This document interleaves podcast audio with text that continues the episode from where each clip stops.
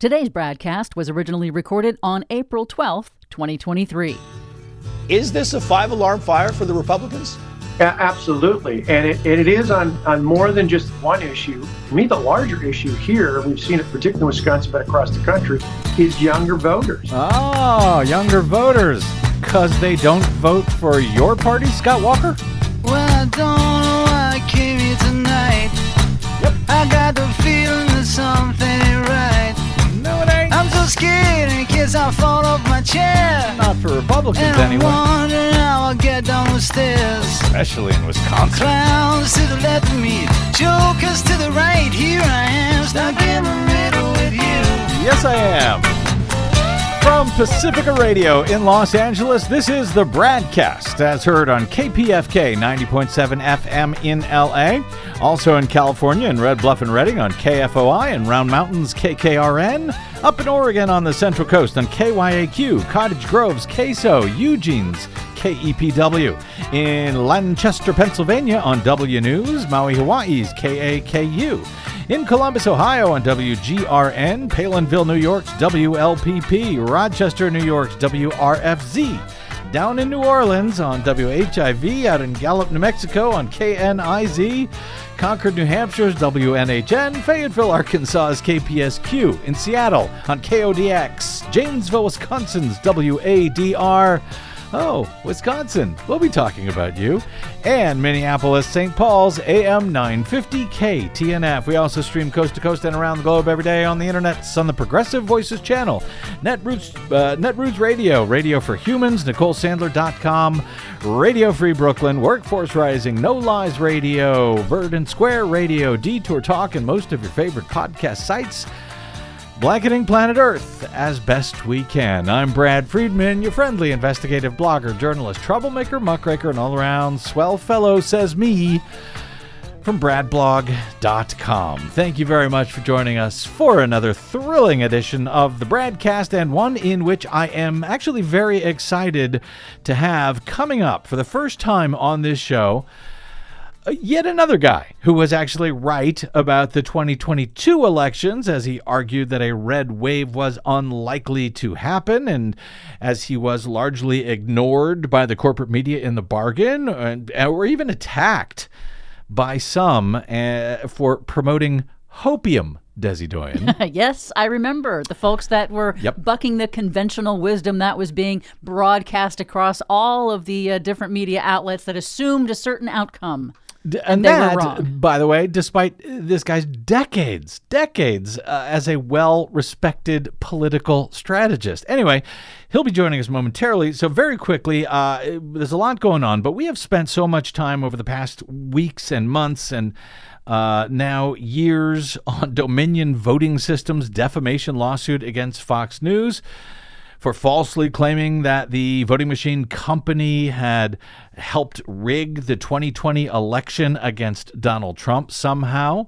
Now you might wonder, why have we done so? Why have we spent so much time on this case? Well, Anything having to do with voting machines is definitely, obviously, in our wheelhouse, especially here where Trump attorney Sidney Powell, after the 2020 election, bastardized some of my own exclusive reporting on voting systems from more than a decade ago to make her false claims against Dominion regarding Venezuela and dead Hugo Chavez somehow stealing the election for Joe Biden. Also, because election fraud, by any measure, either actual fraud or, yes, fraudulent claims about fraud, has been a staple of our work at both bradblog.com and on the air for the past, what, 20 years or so. Yes, we kind of focus on that. Kinda, sometimes. But perhaps uh, most critically, at this precarious moment in American history, Fox News, with the word news in quotes, has become one of the most dangerous institutions in the nation, as I see it not because of its Republican bent, but because it has become little more than a wildly dangerous propaganda organ for those hoping to replace American democracy with full on autocracy. And the insidious way in which the right wing propaganda outlet has insinuated itself into virtually every aspect of American life and politics and the issues that are so important life or death, existential issues. Standing in the way of progress and progressivism and law and order and rights and freedoms and the Constitution and American democracy itself in a way that I believe is wildly underestimated by the general public. Oh, it's it's just a, a, Republican uh, leaning news channel. It's you know the opposite of MSNBC, not by a long shot. I believe it's wildly underestimated how dangerous Fox is by the general public, by millions of whom have been out and out brain poisoned by the fake news outlet, whether they know it or not. I've long warned that uh, that, in fact, poses a unique danger to the entire American experiment, and I believe that we are seeing that play out right now in spades. To that end, these defamation lawsuits filed by private voting system vendors like Dominion for 1.6 billion, Smartmatic for 2.7 billion, companies that I would usually not be supporting. Those lawsuits pose very real threats to what Fox is, what it has become, and to the continuing danger that it represents to our republic, as the evidence, even so far in Dominion's lawsuit, has made crystal clear. So, with that in mind, uh, we've got a few related developments in the waning hours before Dominion's case against Fox is set to begin in earnest in court in the next few days, unless Fox suddenly gets smart enough to figure out how to settle this case to prevent what could be a nightmarish trial for them. Fox News said on Sunday that it has reached a settlement with a Venezuelan businessman, guy by the name of Majed Khalil, ending a defamation case in which Khalil said that he was falsely accused on air of helping to rig the 2020 U.S. presidential election somehow against Donald Trump. Khalil had filed his suit against Fox and former Fox host Lou Dobbs, arguing they had fabrica- fabricated claims that he and other Venezuelans were somehow involved in, quote, orchestrating a non existent scheme to rig or fix the election. A short letter sent to U.S. District Judge Louis Stanton in Manhattan on Saturday said the parties had reached a, quote, confidential agreement to resolve this matter. According to Fox in a statement on Sunday, quote, this matter has been resolved amicably. We have no further comment. Which tells me, of course, that Fox just paid a whole bunch of money to this man to settle this case. Yeah, and it took almost three years to do it. Yep. And I suspect they're working very hard to try and figure out how to do the same with that $1.6 billion suit that was filed against them by Dominion. Again, at least if they're smart, that's what they're trying to do. Meanwhile, jury selection is set to begin on Thursday ahead of the Dominion trial against Fox, and, Fox News, and its parent company, Fox Corp. But Fox has already had a very rough week in court. On Tuesday, the judge in the Dominion case, Judge Eric Davis, ruled that Fox will not be allowed to argue that it broadcast false claims about Dominion because they were newsworthy shutting down what had been a key line of defense for the cable news network. In other words, they were saying, look, it was newsworthy because Donald Trump was claiming that the election was stolen. Sidney Powell was claiming the election was stolen. That was newsworthy. All we were doing was reporting what they were saying. People were saying stuff out loud, and we had to tell you what they said and not correct the record, even though we knew better. So they're not going to be able to make that case, according to the judge. Also, the judge was angered by a last minute revelation that Fox chair Rupert Murdoch also held an officer position with Fox News. So he's the chairman of Fox Corp, but he also held an officer position with Fox News that they didn't tell the court about. Dominion complained that the failure to disclose Murdoch's role as executive chair at Fox News had adversely impacted its approach to the litigation. The judge said in court in response, quote, "My problem is that it has been presented to represented to me more than once that he is not an officer." With the judge suggesting he might have ruled differently on the recent uh, summary judgment ruling. But things got still worse for Fox in court on Wednesday when the judge sanctioned them for withholding evidence before the trial has even begun. Judge Davis announced on Wednesday that he was imposing a sanction on the network and would very likely start an independent third party investigation. Oh boy. Yeah, into whether Fox's legal team had lied to the court by withholding evidence, scolding the lawyers for not being, quote, straightforward with him. The rebuke came after Lawyers for Dominion revealed a number of instances in which Fox's lawyers had not turned over evidence in a timely manner including rec- recordings of the Fox host Maria Bartiromo talking with Trump's lawyers Sidney Powell and Rudy Giuliani, which Dominion said had only been turned over to them a week ago. In sanctioning Fox, Judge Davis ruled that if Dominion had to do additional depositions or redo any of those depositions that had already been done, quote, Fox will do everything they can to make the person available, and it will be at a cost to Fox. That's the judge speaking. Ouch. He also said that he would likely appoint a special master to investigate their handling of discovery of documents and whether Fox inappropriately withheld details about Murdoch's role as a corporate officer at Fox News. He, uh, he said that he would weigh whether additional sanctions should be placed on Fox, explaining he was very concerned that there had been, quote, misrepresentations to the court. This is very serious, he added. Wow. I mean, that is. I mean, you you just don't do no, that stuff. No, that's the very not good for them. A lawyer for Dominion told the court that they were still receiving relevant documents from Fox, even now with the trial just days away. Quote, we keep on learning more relevant information from individuals other than Fox, she said, and to be honest, we don't really know what to do about that. She also played two recordings for the court of uh, a preliminary conversation before an on air interview that was done by Bartiromo that she said um, were received only after they were revealed in another, a separate legal complaint filed by a woman named Abby Grossberg, a former Fox News producer who worked for both Bartiromo and Tucker Carlson. She's suing the network now related to all of this because they were hoping to throw her under the bus, as she claims in her suit against Fox, who has now fired her.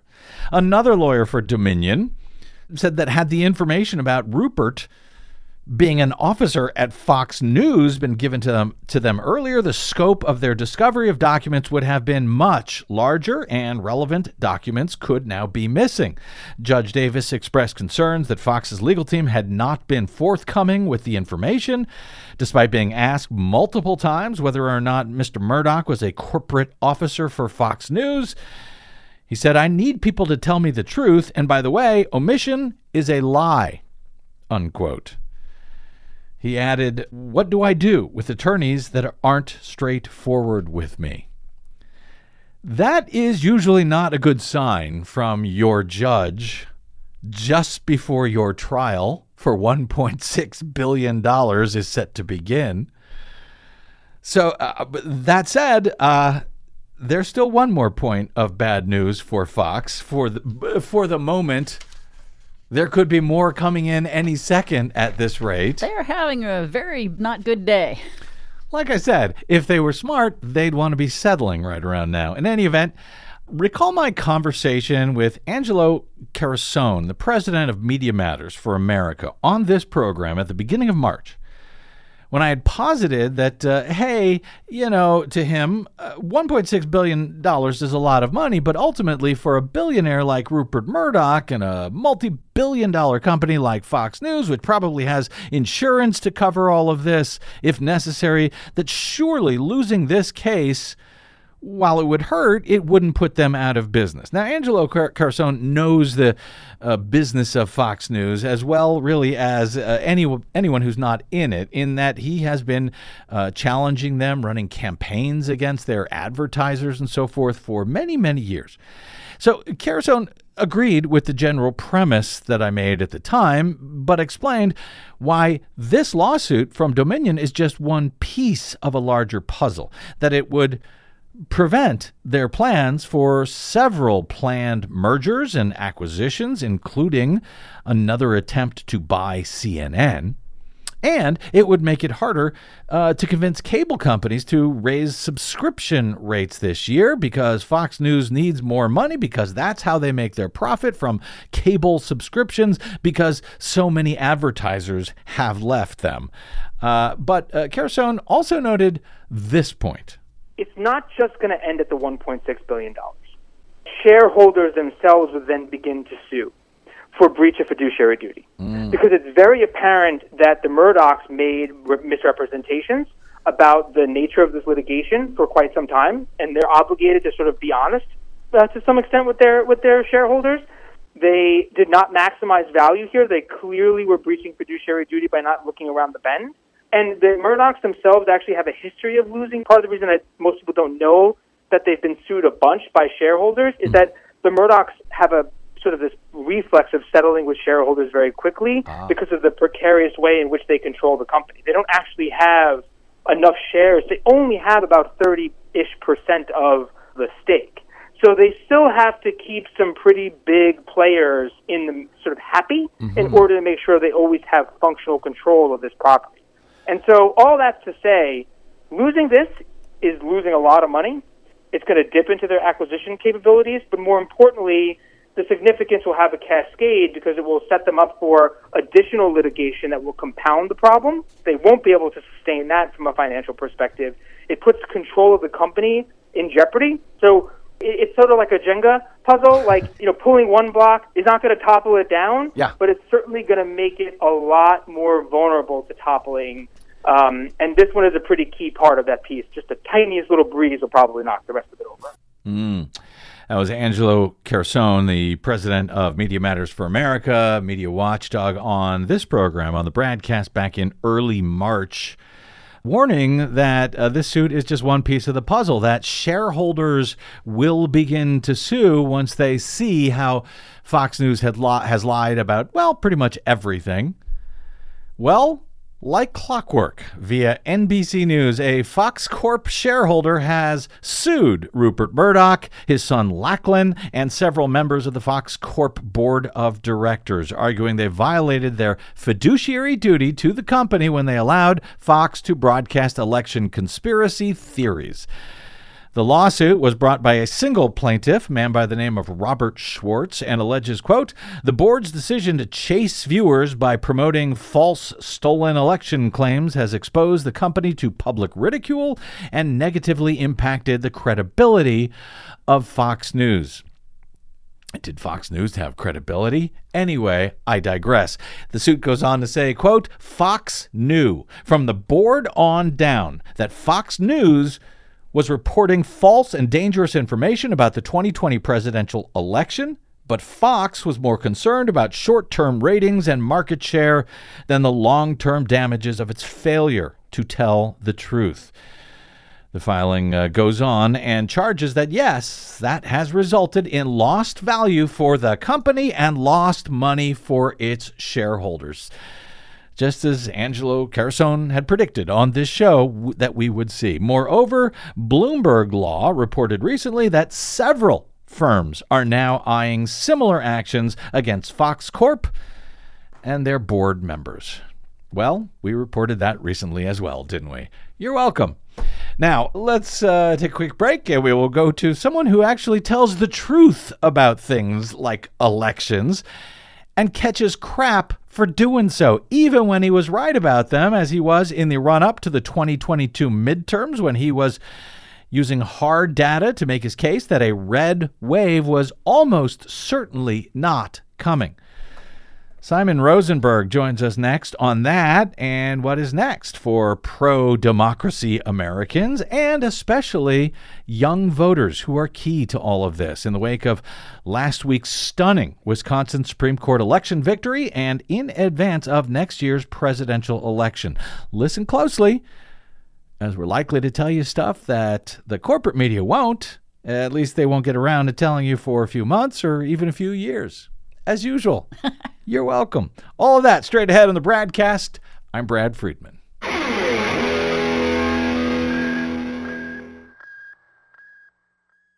Hey, this is Brad. Here at the Bradcast and BradBlog.com, we fight for election integrity all year around, like no other media outlet in the nation. But of course, we need your help to help us remain on your public airwaves and completely independent. Please help us continue that fight over your public airwaves by stopping by bradblog.com slash donate. And thanks. You're listening to an encore presentation of the Bradcast.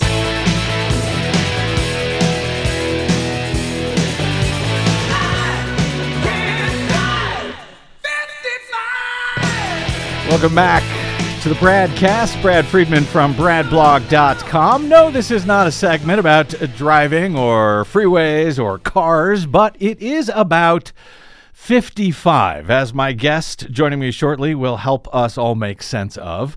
But let me start here. When students at the University of Wisconsin at Madison entered one of the lecture halls in the George L. Mosse Humanities Building last Tuesday, they found small pieces of paper on their seats. One final reminder note in an elaborate organizing effort that produced a record turnout on college campuses across the Badger State in a state Supreme Court election likely to end the state's ban on abortion. At least if liberal Milwaukee County Judge Janet Protasiewicz was victorious, resulting in a progressive majority for the state's high court for the first time in some 15 years. One side of the paper, on those students' lecture hall seats that day, urged students to vote for Protasiewicz, the eventual victor, against far right Republican former Justice Dan Kelly. But it was the other side, as detailed by Washington Post's Dan Balz and Dylan Wells today, that underscored the attention to detail and the lengths to which organizers had gone to assure the biggest campus turnout possible. The backside of the paper read, quote, Where do I vote today? And it broke down the polling places that uh, but dormitory by dormitory along with instructions on the kinds of id they needed to bring with them reminded them that they could register and vote on the same day at the same time Similar instructions were distributed at other campuses across the state. And by day's end, well, the results were beyond the expectations of the young organizers in Wisconsin, which has been one of the most closely divided battleground states in the nation for the past several decades. In Eau Claire, Wisconsin, for instance, a city with 77 voting wards, the highest turnout was in Ward 20, which covered the upper campus of the University of Wisconsin at Eau Claire and its residence halls. A total of 883 votes were cast and Protasiewicz got more than 87% of them, according to data from Project 72 Wisconsin, a group focused on young voter uh, young voter turnout in the Supreme Court election, which supported Protasiewicz in the race. Now, compare those 883 votes in Ward 20 this year to four years earlier during another state Supreme Court election when turnout in the same ward totaled just 158 people.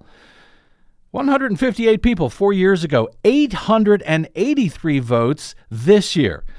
Now, while overall turnout in the ward actually decreased a bit from the 2022 midterm elections, Protasiewicz in this contest, largely only for the uh, Supreme Court justice last Tuesday, she won a larger share of the votes cast in that ward than incumbent Democratic Governor Tony Evers did last November. And he skated to what amounts to a landslide by Wisconsin standards these days. He defeated his Republican rival by more than three points points.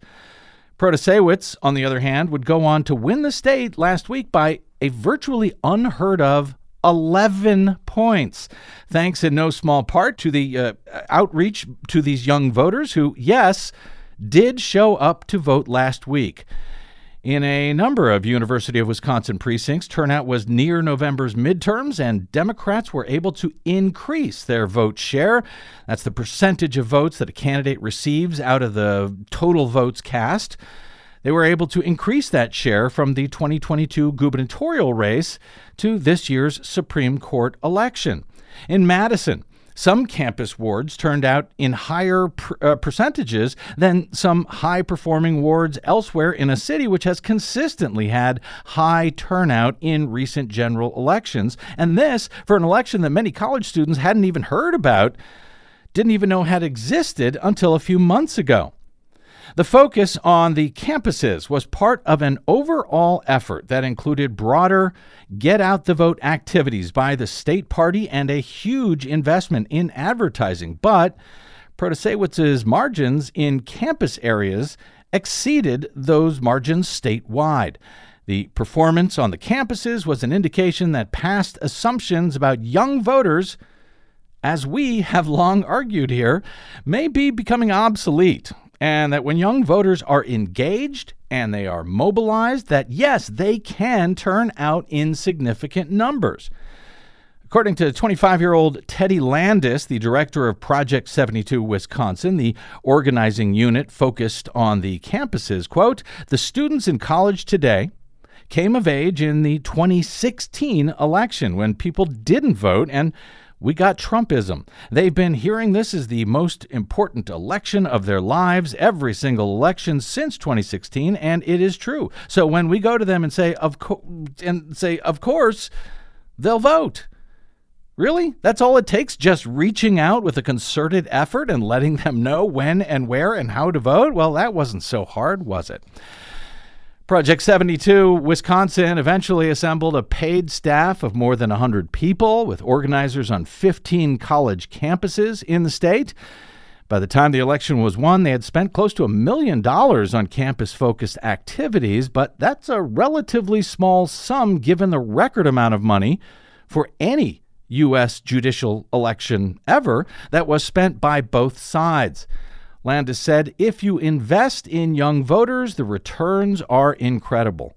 The group had set up tables on campus with bright red tablecloths with Wisconsin State Supreme Court in bold white letters. The tables were in prominent places. They were there every day. Outside, even if the as long as the weather was above 35 degrees, inside when it wasn't. Landis told the Post organizers have been out there every single day, raining or snowing or hailing talking about what is the Wisconsin Supreme Court, what are the issues at stake, and why your vote would make a difference. He said that organizers knocked on 40,000 doors in residence halls and student apartment buildings. Ahead of the election, they put up 500 yard signs in the shape of gavels at the University of Wisconsin Madison uh, with vote early in giant letters. This generation of young people are primed to participate in the electoral process, said 44 year old Mike Tate, a former state Democratic Party chair. They simply need to know how to do it.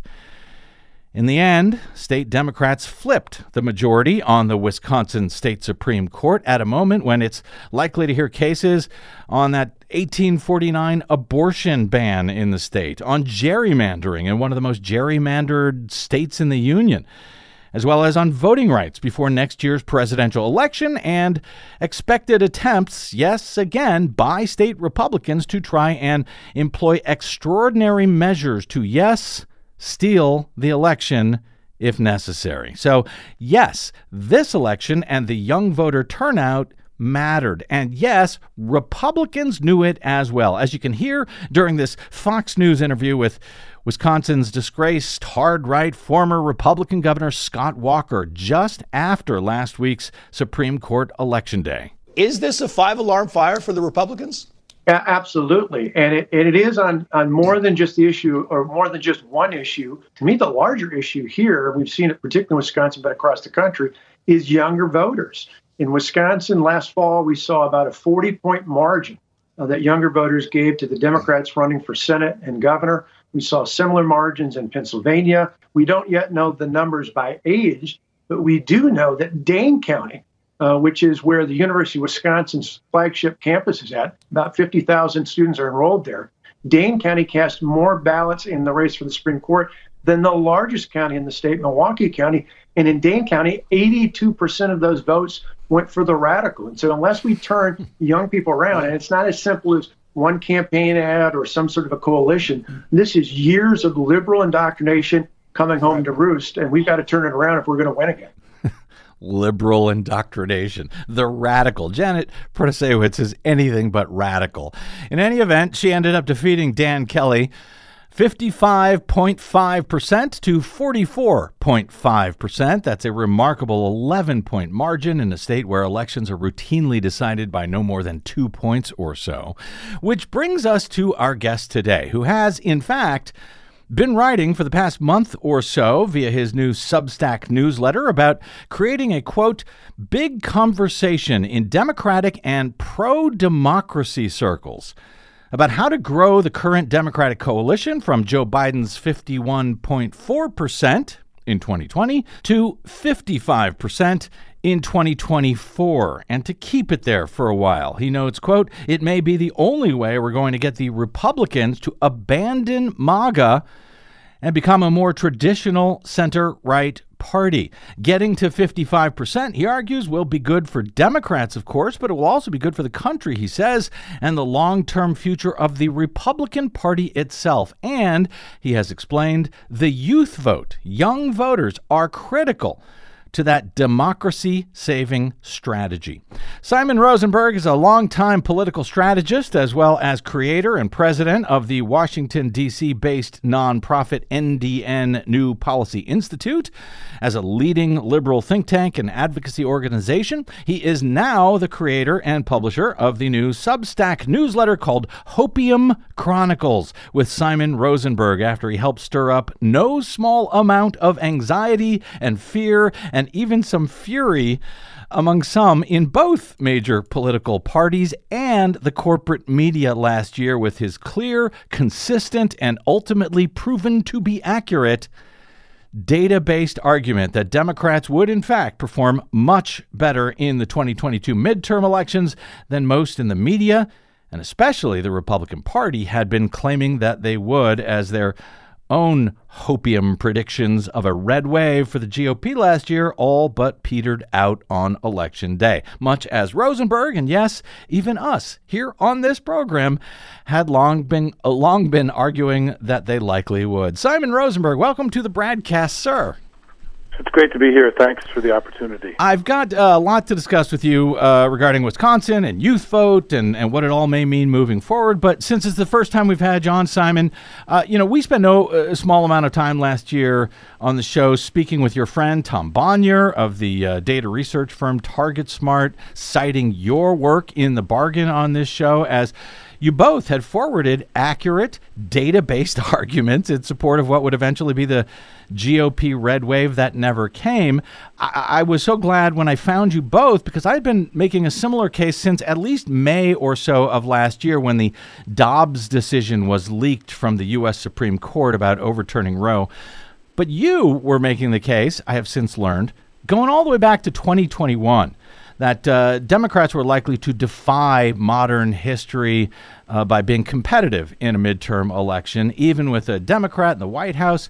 So I rather enjoyed the Sturm and Drang you caused uh, for many in the media and the lazy political prediction industry in the bargain. What was your first tip off that uh, Dems would outperform expectations? And uh, what did you encounter from the mainstream media last year that you had not uh, previously in your decades at Yeah. this point of strategizing? yeah. So I, I think the the basic orientation, and first of all, I loved your introduction, and I'm anxious to talk about the, the youth vote in Wisconsin. But the what happened in 2021 was that Republicans did an unusual thing, which is usually when you two, you lose two elections in a row, Mhm. party then runs away from the politics that just failed rather than run towards it. And the Republicans made a choice, uh, even after the insurrection on January 6th, to run towards MAGA, a politics that had just been rejected in overwhelming numbers in two consecutive elections. They lost the presidency, the Senate, the House, Mm-hmm. um, and it, so what I in my head in, in the in the writing I did, I believed that that big strategic error Mhm. was making it less likely that they would be able to take advantage of a typical midterm dynamic. And by late October of 2021, we actually had data backing that up. Mm-hmm. We had seen Joe Biden's approval rating come way down, 15 to 20 points mm-hmm. since the summer. And the question of uh, what we call the congressional generic, which is a simple question, which is, are you going to vote Democrat or Republican for Congress, didn't change. Mm-hmm. And usually those two things track together. And so I wrote my first analysis piece saying, hey, there's something unusual going on with the data. There's an explanation for it, which is that people may be disappointed in Joe Biden, but have no interest in voting Republican because they had just voted against MAGA twice and they were getting MAGA all over again. Yep. And so that basic dynamic is what happened in the election, uh, which is that you know there is an anti-MAGA majority in the country now. It's particularly acute for the Republicans in the battleground states, where we've had three consecutive elections where we've litigated MAGA, and all three of those elections have been disappointing ones for Republicans. And So mm-hmm. we enter into 2024 cycle with the same dynamic repeating, which is this has now been a politics that's failed for them three times. And between Trump and DeSantis, they clearly are running towards, you know, they're going to present themselves as, you know, super MAGA, uh-huh. MAGA on steroids, you know, in this next election, Yep. giving us a real opportunity, I think, to claim political real estate that they're abandoning in their extremism. And and that argument made uh, sense certainly when you raised it in 21 and then into 22 and then we got more data uh, to sort of uh, support that theory. And yet, uh, it was as if the mainstream media did not want to talk about what you were seeing, even though it wasn't, you know, predictions based on your feelings. It was there was hard data to support it. They didn't seem to want to talk about it for a while, and I think that has something to do with the name of your newsletter, Hopium Chronicles. uh, wh- where does that come from, and, and what was that experience like? Well, I was accused of of being a, a hopium purveyor, a hopium addict, you know, uh, and which it to me was it was a derogatory term, which I've sort of embraced because I think hopium really represents to me the way I use it. It's the power of willing something to be true that may not have been true otherwise. I mean, mm-hmm. I think that the Democratic Party and the millions of people that gave money and volunteered last cycle willed something to be true that would not have been true otherwise, which is mm. that we made the election through our hard work and our good candidates, the money we raised, and the calls we made, and the postcards we wrote. We turned an election that should have been a bad one into a good one. And so hopium to me is is not hope. It's it's hope with a plan. It's hope with an execution. It's hope with knowing that you actually can change the future if you decide to put your mind to it. And and part of the reason I used it is that I was it was used in a derogatory term uh, towards me Yeah. as being sort of delusional, right? A conspiracy theorist, all the things I was called by very prominent people, including Nate Silver, used it in the week before the election.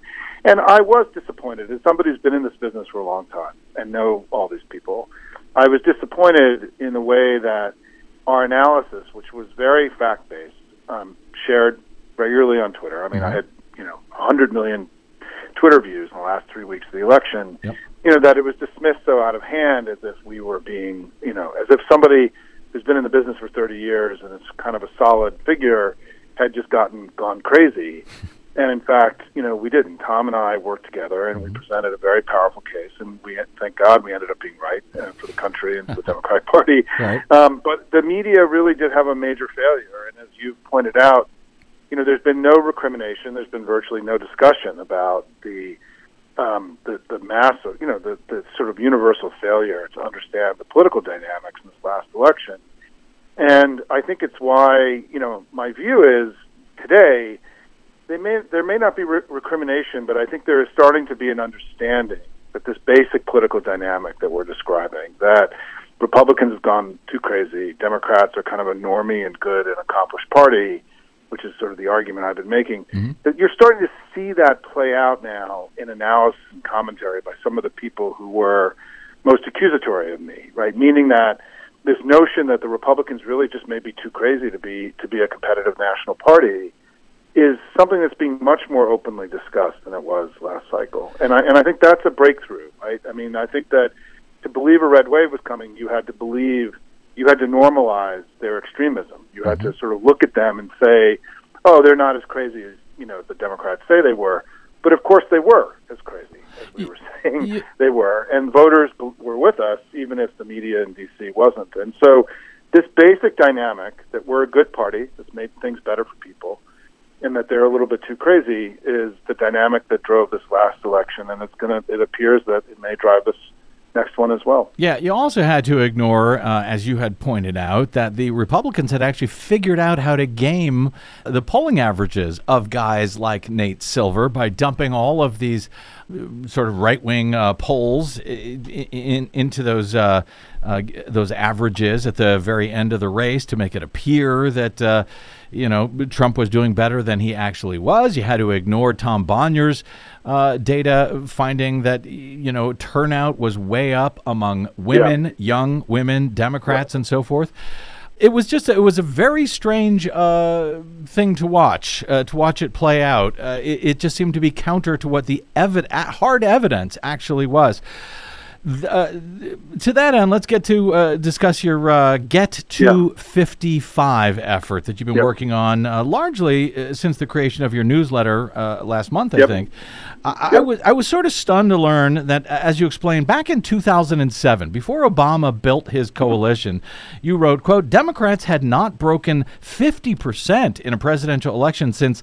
1976. They had not gotten over 50.1% since 1964. But now the Democrats have broken 50% in three of the uh, past four presidential elections since 2007.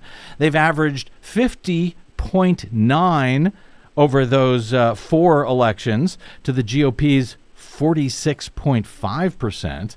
Uh, uh, I guess other than that one election in 2016, Democrats have been doing very well. So, how does getting to 55% in presidential elections actually change things as you see it beyond Yeah. winning the White House? So from 1992 to 2004, we averaged 47% of the vote over those four elections. Mm-hmm. And in the 2005 and 2006 cycle, we and others, you know, identified, argued that there was a new coalition emerging for the Democratic Party, that the combination of millennials and Hispanics sort of growing to a portion of the electorate where they're becoming very meaningful meant that the Democrats could lean into a new coalition that could grow our vote. So, and we did that. Um, it happened in the 2006 cycle. We had very high showings with both millennials and Hispanics. We reversed some of the gains that Bush had made in 2004. And then Obama, you know, leaned very heavily into this new coalition in 2008, got all the way up to 53% of the vote, the best showing for a Democrat since 1964. And since then, uh, since that 2006 2008 cycle, as you pointed out, we've averaged 51%. So we jumped four points through strategy. It wasn't an accident, right? There was there was analysis and data looked at and demographic research done, and we grew our vote to a point where we're, we have performed as well in the last four elections. The last time we did this well over four elections was in the Uh, 1930s and 40s, right, with FDR. We are hmm. now at a higher point, 51% of the vote. We're a majority party. Hmm. You know, we are the majority party. As you pointed out, we're getting about five points higher in national elections than Republicans now over a, a, sus- a sustained period of time. Mm-hmm. So what I'm positing is that you know we've done this once before. We figured out how to look at demography and, and geographic opportunities to grow our vote by four points, and I think we need to do it again now. And part of what drove the last jump was the failure of a Republican, the Republican Party. Bush's presidency was seen as failed. It created an enormous opportunity for us to reach people that may have not been reachable. Mm-hmm. We're in a very similar place now. The Republican Party looks uglier today than it's probably looked in our lifetime. Yep. And I think it gives us an opportunity with a variety of groups to grow our vote, to get to 55, and to really have this next election not be something that is so close that, you know, we're all having that fear that if something goes wrong, that we lose our democracy. Yeah. But that where we get such a big number and we reclaim both demographic and geographic space, that we really crush MAGA, not just beat them. And hopefully that will start to loosen the grip of MAGA on the Republican Party, which is something that, as you pointed out earlier, is not just good for Democrats, but it's frankly good for Republicans Yeah. and for the country. Yeah. And so I think we have that opportunity. It's like a man on the moon thing, right? Like I'm what I'm arguing now is we can get to the moon. I'm not exactly sure how we get there, um, and but I think we can get there because we've done it before. I mean, I lay out in my memo, which is on my Substack. If everybody wants to go read it, I would link to it. it's free to go look at. Right? Is that my memo? I lay out there are four groups we should be focusing on initially, and there could be more. Young people, uh, Hispanics. We've lost a little ground. We've got to reclaim it.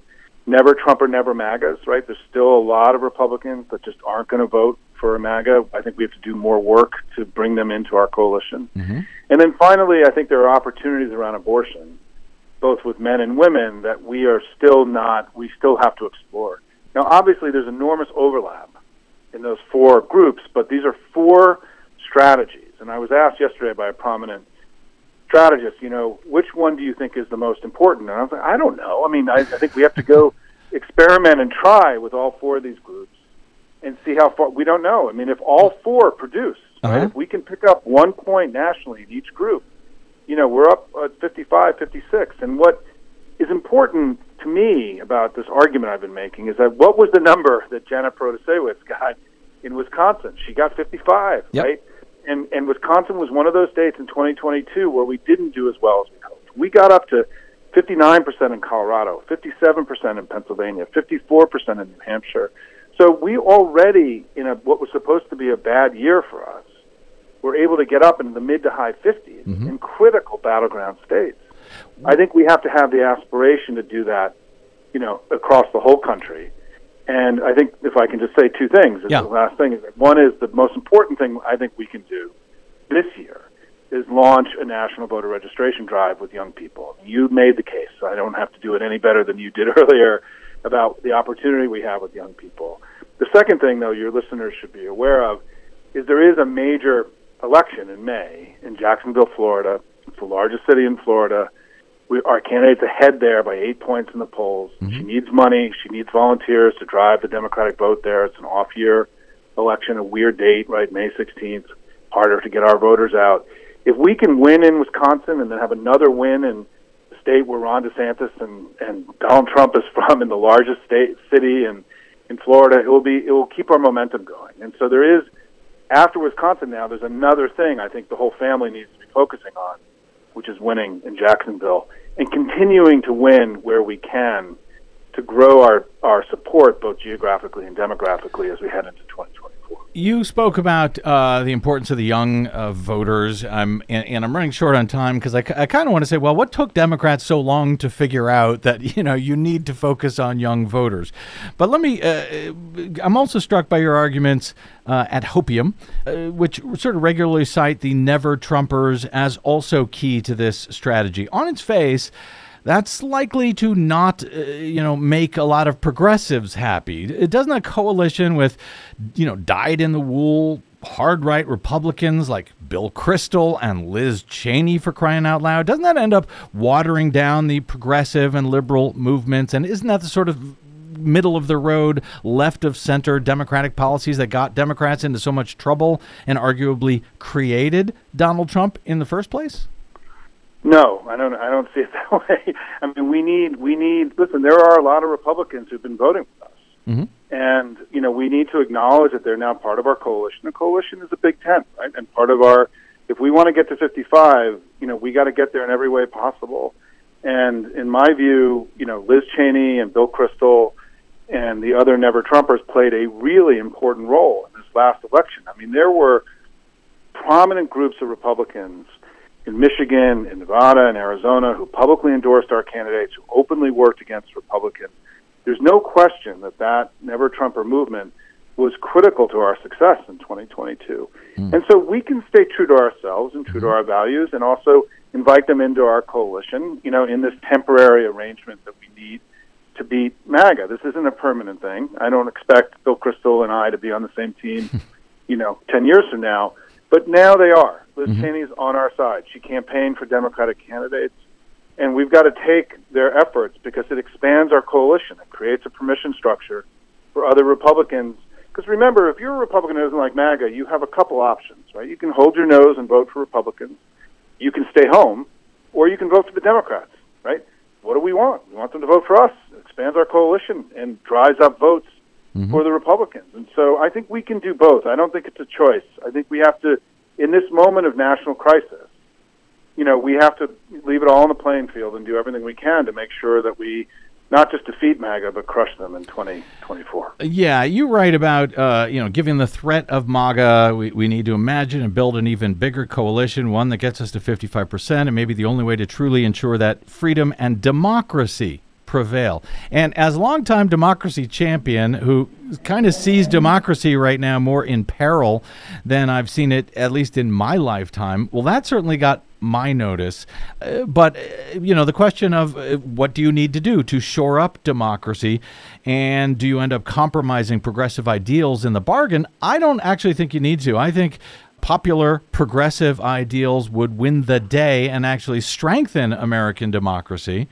Is is that your thinking about that? The more uh, coattails there are at a, you know, if you have a president at 55%, there's going to be a lot of democratic progressive coattails that you'll actually end up winning over a lot of those people with these more progressive ideas? Listen, there's there's no question that if you know we now have three or four elections in a row where a former Republican has voted Democrat, then the chance of them us keeping them as Democrats increases dramatically, right? And so there's a, there's a pragmatism in what I'm saying here, Mm-hmm. and that you know I don't think any of us want to keep having every two years the sense that if we stumble or our candidate doesn't perform well, that our democracy can be lost. Mm-hmm. And we need to change that. And and I think one of the ways we change it is by you know welcoming in a far more formal way the Never Trump or Never MAGA movement into our family. Remember that the vote Gretchen Whitmer got to 55 and Josh Shapiro got up to 57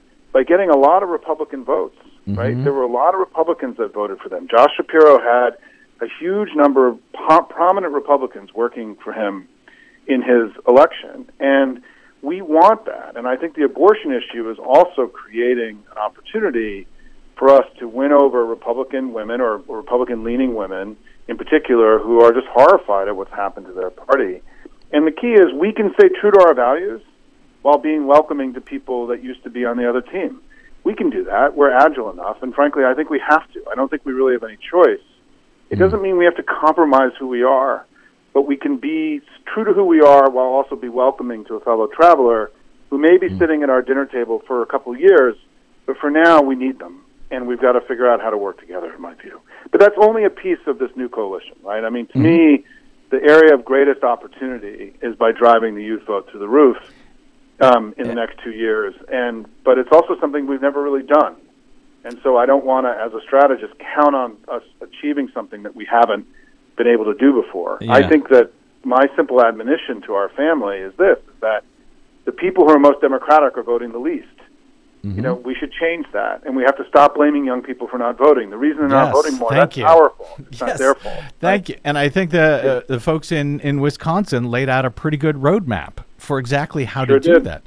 Uh, Sure did. Last question. I've only got about 30 seconds, but I think it's a related issue. How important, Simon Rosenberg, is uh, to, to democracy itself? Is it to get voters into the habit of voting when they are young? Do we have any data on that as far as Yeah, it- how likely the earlier they become regular voters? Vote, yeah, I mean, the earlier somebody starts to vote, the, the quicker they become a regular routine voter. And so the idea that so many people, you know, one of the groups that I've met along the way is this group's called the Civic Center, and you should have them on, who are focusing on doing a national voter registration drive in high schools. Mm-hmm. Because 35 states allow you to register early, uh, you know, long before you're 18. Many hmm. states, like here in the district where I mm-hmm. live, you can register when you're 16 years old. Mm-hmm.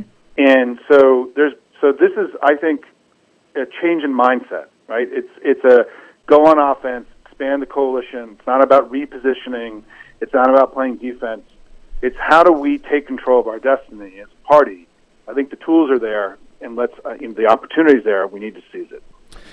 Fascinating conversation, Simon. We will uh, hope to have you back uh, so you can read all the tea leaves and tell us what's going to happen next year soon. Simon Rosenberg, his work can be found on uh, Substack at the Hopium Chronicles. You can get there by going to simonwdc.substack.com. And you can and should follow him on the Twitters at SimonWDC. Simon Rosenberg, really appreciate you joining us uh, on the Bradcast today. Thank you, sir. Thanks so much for the opportunity. You bet. Okay, fascinating guy. I have uh, been following his work for so long, Yes. and uh, first chance we finally had to bring him on the air. I know. Delighted he's that. Mm-hmm. he's very clear and, uh, and, and and and discusses these concepts in very accessible ways, especially the idea about how outreach and engagement can make such a such a difference.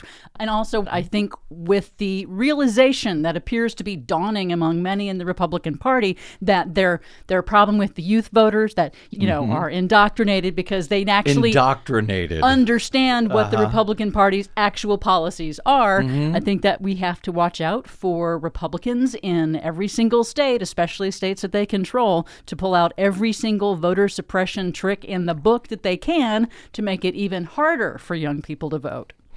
Which they have been doing for years. Every Yeah, but time they're they try double to down. They're gonna Oh, make up of new stuff. Of course, of course. But wherever they can, you know, shut down, make it harder for students to vote, argue, even though the Supreme Court said that students can vote in their, uh, you know, where they go to school, they they still try to pass laws to prevent those students from voting. They shut down polling places Yep. on campuses. Uh, so that's one side of it, and that's why I say, you know, this, this is not to me anyway. This is not a partisan issue. This is not about Democrats. This is about democracy. The fact that on one side of the issue, you've got people trying to prevent legal voters from voting, and on the other side of the issue, you have try you have people trying to help them exercise their ability to vote. Yeah. And, uh, you know, apparently in Wisconsin, what it takes is just talking to people about the issues, talking to young voters, and telling them exactly you live in this dorm, here's where you need to go to vote, here's what you need to bring with you. And paying attention to that, and and you know, w- working those groups, whether they're young voters, Hispanic voters, Black voters, white voters, women voters, uh, older voters, younger voters, paying attention and helping everyone commit an act of democracy versus uh, what the Republicans are doing is trying to prevent them. You heard it's a five alarm fire, according to uh, former uh, failed Wisconsin Governor Scott Walker, that young people are voting. That should be a celebration, not a five alarm fire. Anyway, we got to get out. My thanks again uh, to our guest today, Simon Rosenberg, to our producer, Desi Doyen, thank Yep. you, and to all of you for spending a portion of your day or night with us. If you missed any portion of today's program, or you want to share it, listen to it again, give it to someone you love or hate, you can download it for free at bradblog.com. No paywall, all made possible by the support of listeners like you at bradblog.com slash donate. Thank you in advance. All right, you can drop me email. I'm bradcast at bradblog.com on the Facebooks and Twitters and Mastodons. I am the Brad Blog. We will see you there. Till we see you here next time, I'm Brad Friedman. Good luck, world.